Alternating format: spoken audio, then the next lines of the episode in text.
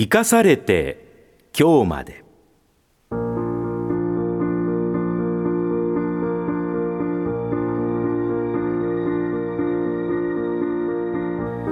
この時間は今年8月に亡くなった東海ラジオの元代表取締役であり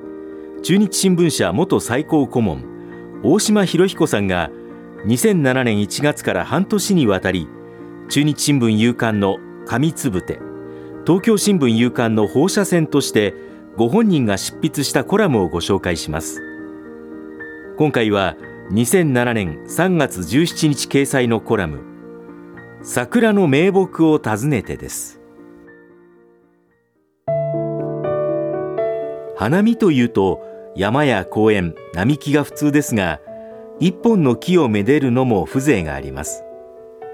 樹齢千数百年という岐阜県本巣市根尾の薄墨桜は特に名高く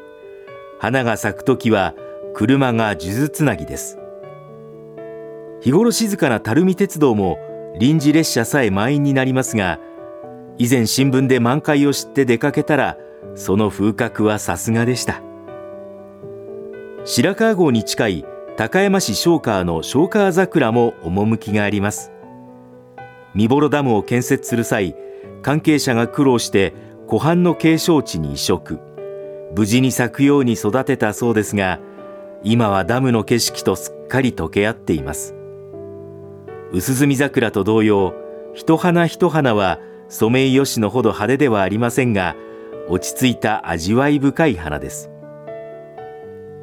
同じ高山市でも飛騨一宮駅ホームに近い我流桜は JR 高山線の列車の窓からよく見える桜です。それでも樹齢千年にふさわしい有志に目を留める人は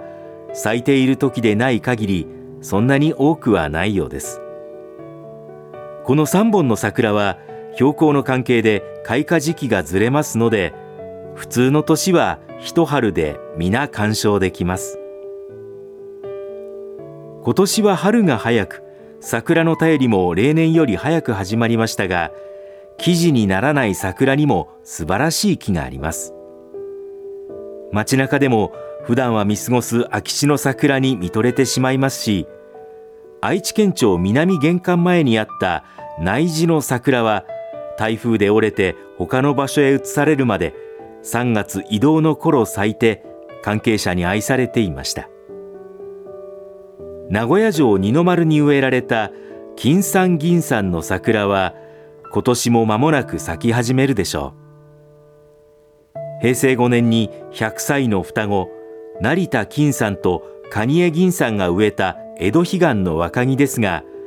長命な品種と言われますのでそのうちに名木に育つだろうと今から期待しています。